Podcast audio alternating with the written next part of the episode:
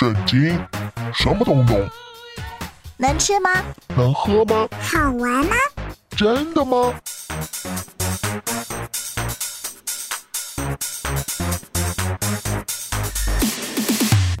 圣经鸡尾酒。干杯！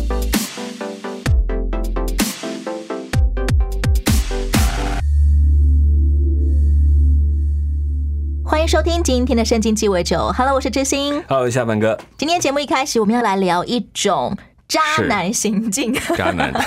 可 能渣女也算了。，OK，好我觉得大家通常会很讨厌的那种行径，就在于是一而再、再而三、反复不断的那种惯性恶劣行为。哎呀，有时候不能怪人家，不是故意的，嗯就一时失神嘛。惯性说谎啊，惯性暴我力啊惯性劈腿你啊，我也是为你好嘛，你干嘛这样？只要什么恶劣行为冠上了惯性之后，通常他们就会被封为渣男或渣女了。嗯哼哼。为什么人总是要一而再、再而三呢、这个有时候你发现你，我们讲那个抓痒那种感觉，你听过没有？我告诉你不可以抓，可是我。就是痒，对，心痒痒，就是想要劈腿。就是想摸一下下，然后哎一抓这个就舒服了那种感觉。不要再抓，抓会怎样？然后你发现回去手又不自觉伸过去，又摸了两下。这算不算是一种需要接受行为矫正的一种 扭曲的哎，问题欸？其实有的真的需要，有的是真的像瘾。尤其很多连续剧都会刻画，有些人他们可能在呃亲密关系当中嗯情绪失控啊，然后就家暴、殴打伴侣啊，等到回过神来之后，他们又下跪道歉说：“我绝对不会再犯了，求你原谅我。”嗯可是呢，有一就会有二，最后就过了好几十次了，永远都说下次不会再犯了对了。，这是在心理上就是一种暴力成瘾的状态，没有办法自己克制的。如果我们也嗯遇到了这种对我们乱开保证的人，是是不是应该要在第一次啊、第二次伤害发生的时候就赶快放生对方呢？嗯，我觉得如果你发现真的有这样的情形，千万要记得一定要求助，不要继续让他发生，因为他会变成最后是你觉得是你造成的。斯德哥尔摩症候群对对，这样你会默认，有时候就是我造成这个结果或怎么样，所以我必须要保护他，然后怎么样，然后他只要稍微一点回头，你就决定放下，这个也要小心，这两者不太一样，这种东西很需要去帮着他去找求助者来解决问题。也会有人觉得自己很有大爱，我可以当嗯救世主，没关系，我可以包容他、原谅他，我可以挽回他，我可以拯救他的。这是不是也算是一种危险心态？是是非常危险，因为你不能靠你自己去救他。如果你真的想救他，就必须让他去面对，要去处理这个问题，而不是放任这个问题。所谓的乱开保证，不只是谈恋爱的时候很容易会遇到，其实还有商场当中啊、家庭当中啊、朋友之间啊，比比皆是。哎，对，受害者该怎么办？我们要来听今天的故事。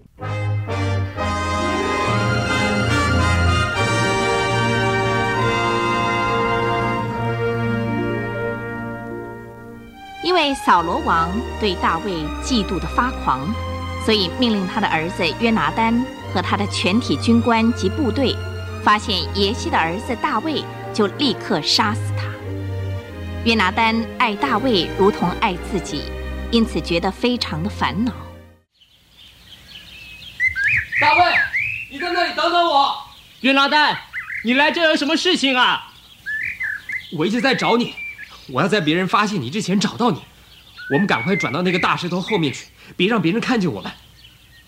大卫，你赶快躲起来，立刻躲起来，躲起来，躲谁啊？躲父王。他命令朝廷的每个人，一见到你就把你杀了。杀我？为了什么？他说免得将来你取代他的王位。我看是上帝不再祝福他，恶魔完全控制了他所有的言语和行为了。所以你要我躲起来，赶快躲到没有人能找到你的地方。等我找机会和父亲谈谈，为你求情。明天早晨再到这里和我见面，答应我好吗？好吧？我最好的朋友，我答应。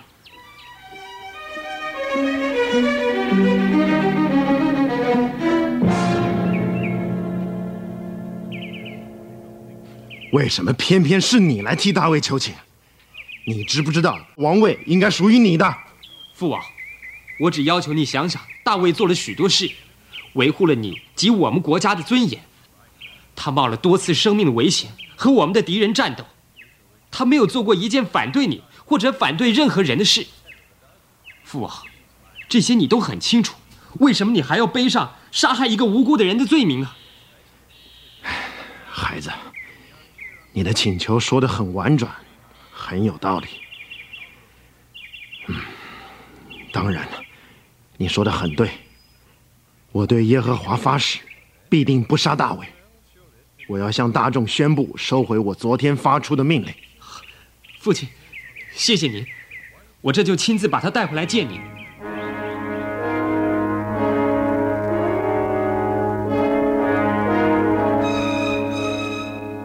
再一次，大卫又出现在皇宫里了，并且继续领导军队出去和非利士人作战，依旧凯旋而归。没多久，恶魔又来困扰扫罗，大卫就弹竖琴使他舒畅。但是，一种不可抗拒想要杀害大卫的意念控制了扫罗的本性，于是扫罗拿起标枪朝着大卫投去，想把他钉在墙上。大卫往旁边一闪，避过了标枪，赶紧回家去了。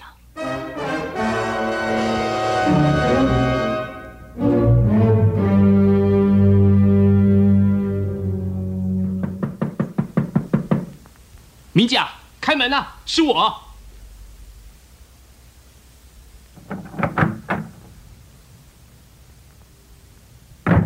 今天晚上怎么样？你奏的乐有没有使父王安舒了？没有，米甲，他又对我直标枪了。要不是闪避的快，我早就被钉死在墙上了。唉，恶魔控制父亲，一天比一天厉害了。大卫，他不把你杀死是不会罢休的。你留在家太危险了。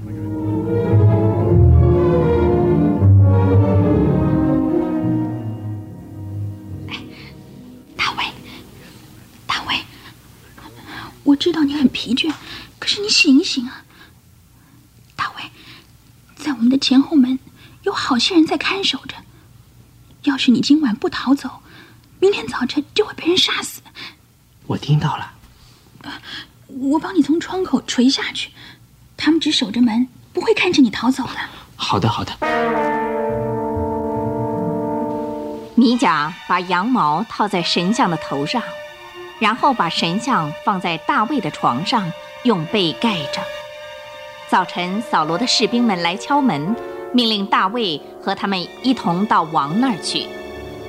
哦，非常抱歉，大卫病了，他不能和你们一起去。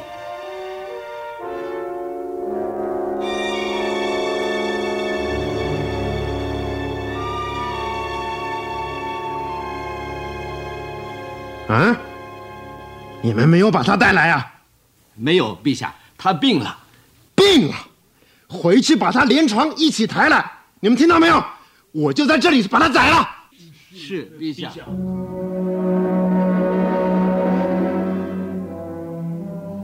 当这些人进了大卫的屋子，发现床上并不是大卫，只不过是个神像。扫罗知道了，就召米甲前来。米甲，我问你，你为什么要这样欺骗我，帮助我的敌人，让他逃跑呢？父王，我我实在没有别的办法。他说，要是不放他走，就要杀我！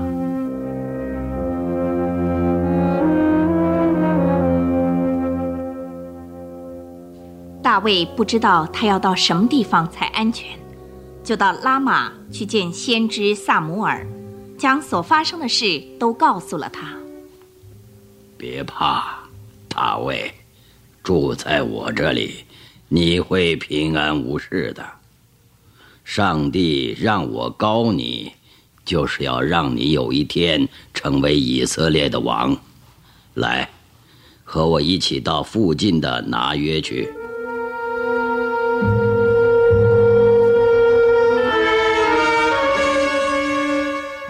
亚尼尔，我听说大卫在拿约和萨摩尔住在一起，派人去把他带到我这里来。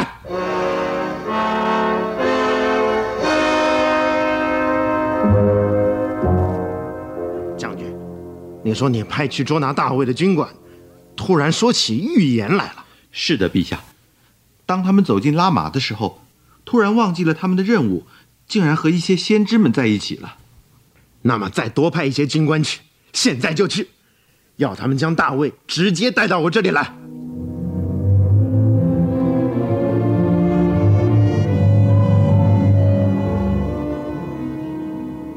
第二批派去的军官们也加入了先知吗？是的，陛下。派第三批去，这一次呀，要派最顽强、最粗暴的军官去。大卫是无法逃出我的手掌的。哈哈哈哈哈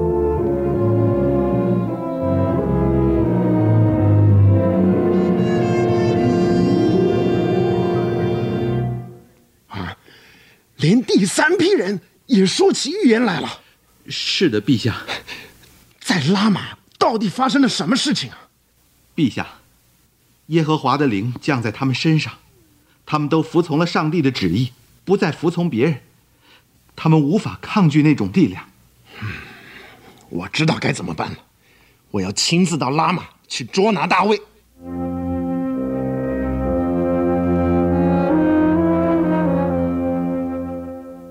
当扫罗接近拉玛的拿约时，上帝的灵也临到他的身上，他就一面走一面开始受灵感动说话。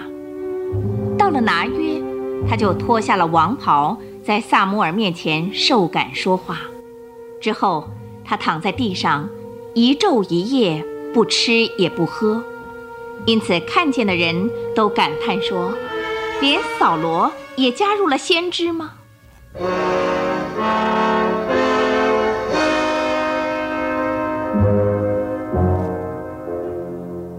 亚尼尔，告诉我，父王在拉玛发生了什么事？现在他好像换了一个人似的。近来也不再发病了，似乎很安静，很泰然。大卫又能回来，实在太好了。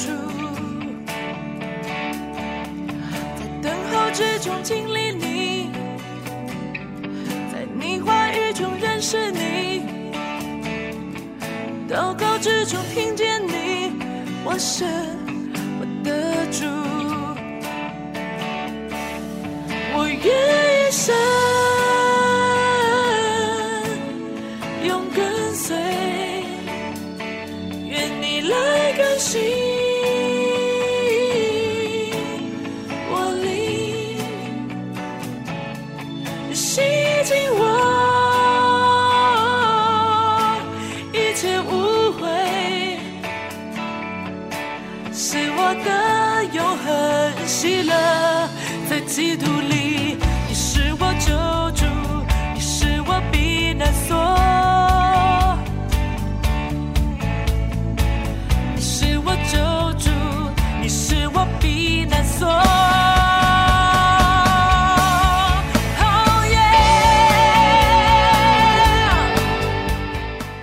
歌曲是约书亚乐团所演唱的《避难所》。Hello，我是知心，我是下半哥。你现在收听的节目是《圣经鸡尾酒》。刚刚我们听见扫罗王被他的儿子约拿丹劝一劝，他就立刻开口，指着永生的耶和华发誓，说他绝对不杀大卫。嗯，结果这种保证当然很快又破功了。没错，嗯，我们是不是应该要小心那种动不动就要举手发誓，我保证保证怎么样的人呢？对，其实发誓这件事情啊，有时候真的是有点太随便了。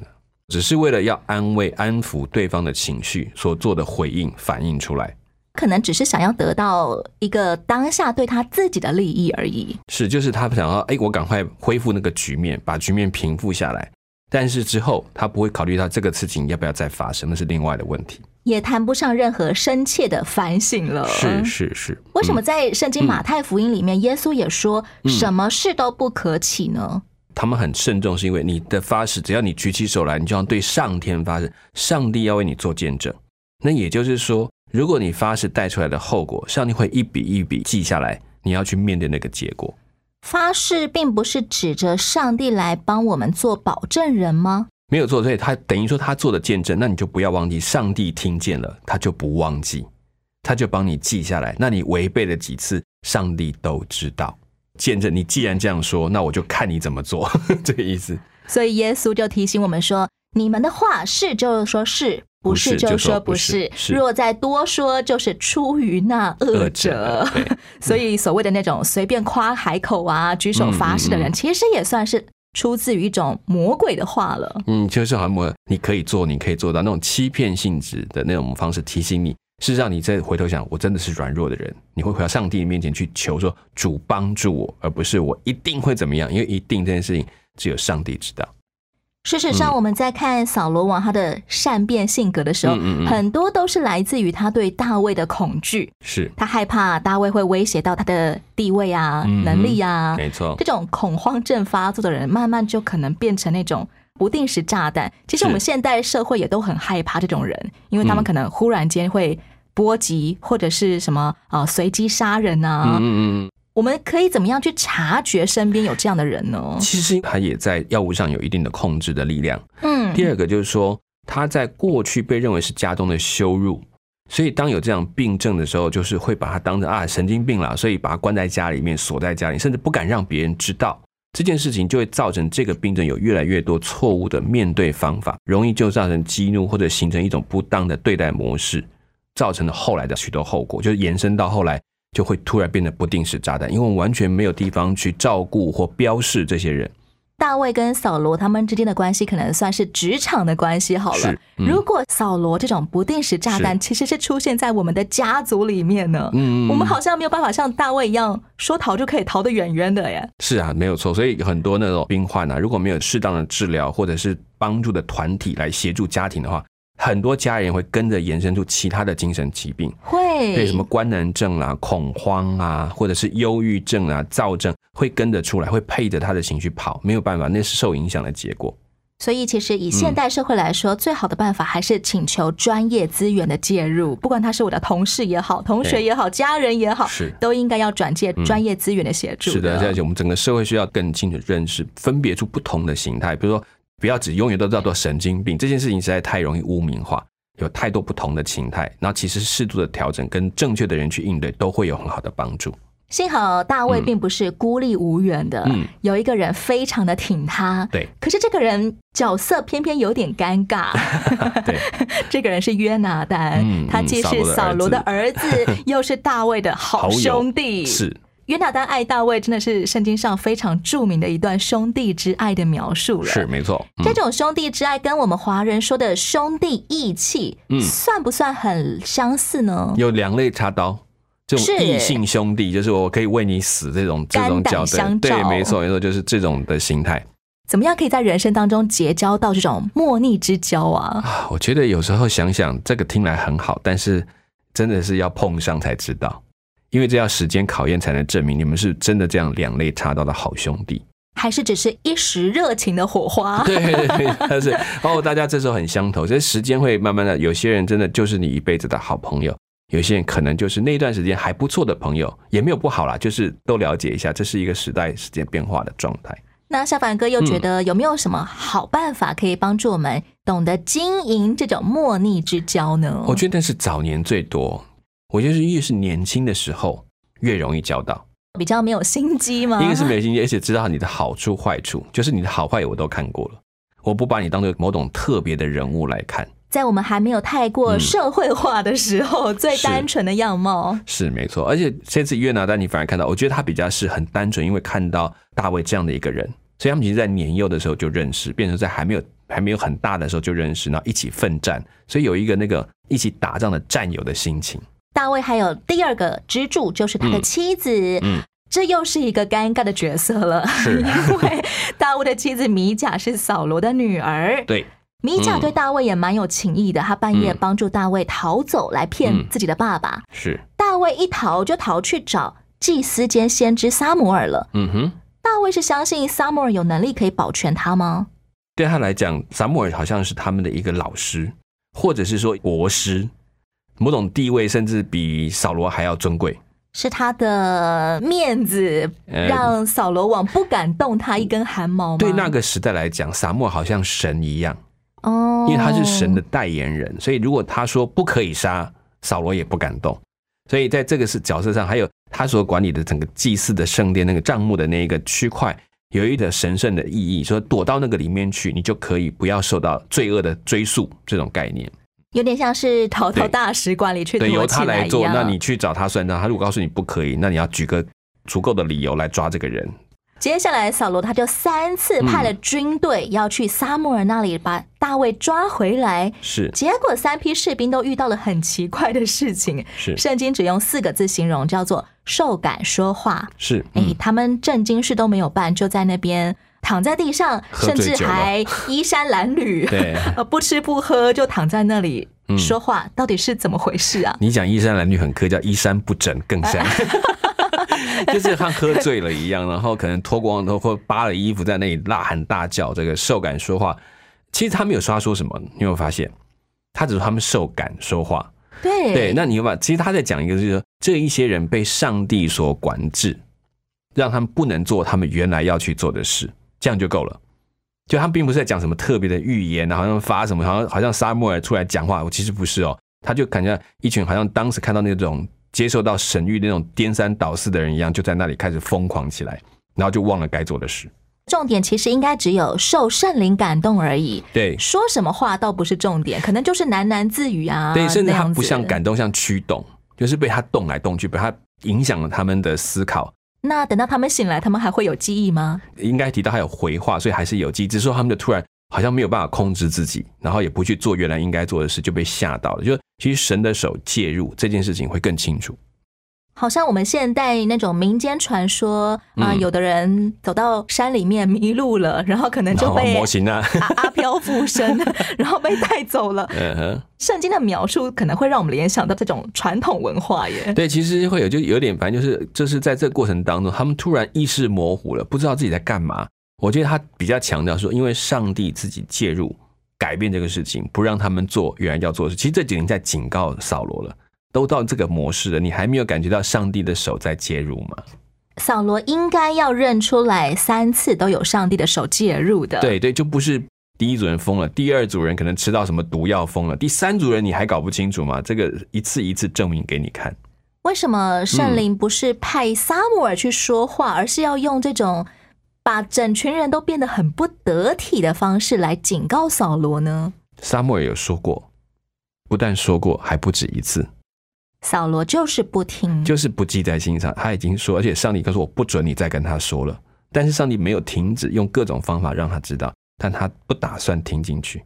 嗯嗯，这才是一个最大的痛苦。并不是圣灵喜欢把人变得很不得体，而是因为圣灵用不同的方式，不断的想要挽回扫罗这个人。是，也让他们都知道，上帝的手已经在做事了。对于那种反复无常的疯子，好了，是，上帝到底是怎么看待他们的呢？上帝会一直挽回他们，直到他们断气前的那一刻吗？我我觉得分两种疯子，一种是我们讲真的生病的疯，一种是他在被他自己的欲望或被着某一种权力的期待，或者对自己的某种状况而产生的那种精神上的疯，就是开始像个疯人一样的去做那种疯狂的事。这种人，上帝对他的警告会越来越大。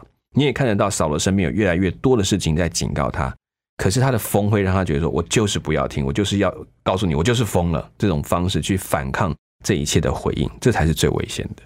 直到扫罗他亲自要去逮捕大卫的时候，嗯他躺在地上不吃不喝一天一夜，被圣灵感动，醒来之后，他仍然是不肯听圣灵说话了哦。对他，你会发现他只是暂时的，好像觉得自己错了，可是回头一想，自己的王位又变成回来原来那个样，就是他完全被他那个被这个王位为这个地位而绑住了，是让他眼睛整个像瞎掉一样，一时看到一点光，刺激一下，他又回到黑暗里面去，这是最可悲的事情。这样，上帝会不会像烂好人呢？所以上帝说他的爱就在此向我们显明了，可以到这样讲，说他可以这样的爱我们到一个我们会觉得已经不合理了，可是他就有给更多的机会。包括在启示录，我都看到在最后一小段提到那个不断的灾难当中，上帝的呼吁都还没有停过。可见，我觉得上帝是要告诉我，我的真的是用尽全力的爱，但是他的愤怒也是在等候，该有的时候还是会来。即便是一个人，他抗拒上帝的呼唤一百次、两百次、三百次，上帝仍然会不停止的呼唤他。对，因为上帝的公义不在于把罪人打死，他的正义在于使人回到公义的路上来，这件事情才是他真正公义的目的。反观很多像是大卫的这种受害者，好了，是刚刚我们聊到，不管他是呃有恐怖情人的啊嘿嘿，或者是家有精神病家人的啊，或者是身边有一些朋友是沉迷赌博、疯狂来要钱的，其实这些都很像是大卫的处境。嗯哼，当我们不得不选择一条逃跑之路的时候，上帝又会怎么帮助我们呢？而且上帝会预备一些可以让你安歇的地方，这是上帝可以做的事情。那就是说，在过程当中，在那些不好的行径的里面，第一个你不用再受他的迫害，第二个你也可以在当中找到自己调整自己心态的一个方法。因为其实两者都需要被医治，不是只有那个扫罗，包括大卫，大卫也在这个过程当中还有很多的误解、痛苦，然后遗憾。他也必须被调整，所以有时候我们暂时把它分开来是有原因的，是让他们彼此都受到彼此应该需要的医治，所以其实这也是一个方法。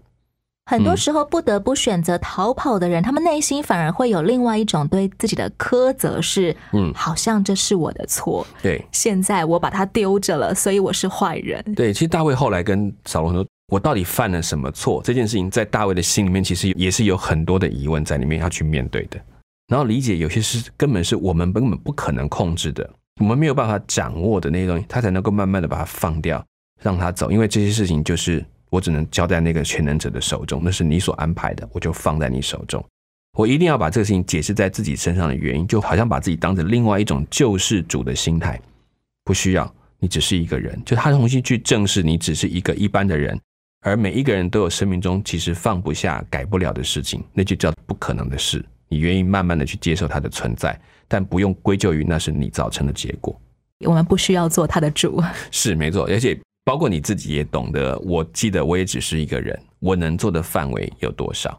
我尽了力，那我就只能到这里，放过自己，不然的话会把自己逼到一个很可怕的境地，甚至会变成别人的压力。面对疯狂的人的时候，就让人想到诗篇二十三篇。嗯哼，上帝会带领我们到可安歇的溪水边。是，我想不管是在心灵的那种安歇，或者是真的身体需要安歇，嗯还有许多思想上的安歇，上帝都会来帮助我们，不断的恢复我们，成为最原本的自己，而不是那个长久以来背着重担、拖着重担走的那种状态。对，也是要如果很多弟兄姐妹看到这样身边的人，也可以尝试做。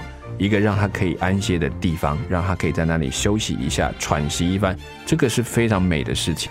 不一定需要更多的询问啊，帮助你做不到任何其他事，但是至少让他有个安静、可以自己放松的地方，或者一段放松的时间，这对他来讲就是一个生命中很大的祝福。对于更多的旁观者的我们来说，是在我们能力所及的范围之内，我们尽可能的让他们好好休息吧。是的，少点问题，多点倾听。节目的最后来听这首诗篇二十三篇，我是知心，我是夏凡哥。下一回的圣经鸡尾酒，我们空中再会喽。OK，拜拜，拜拜。在我敌人的面前，你为我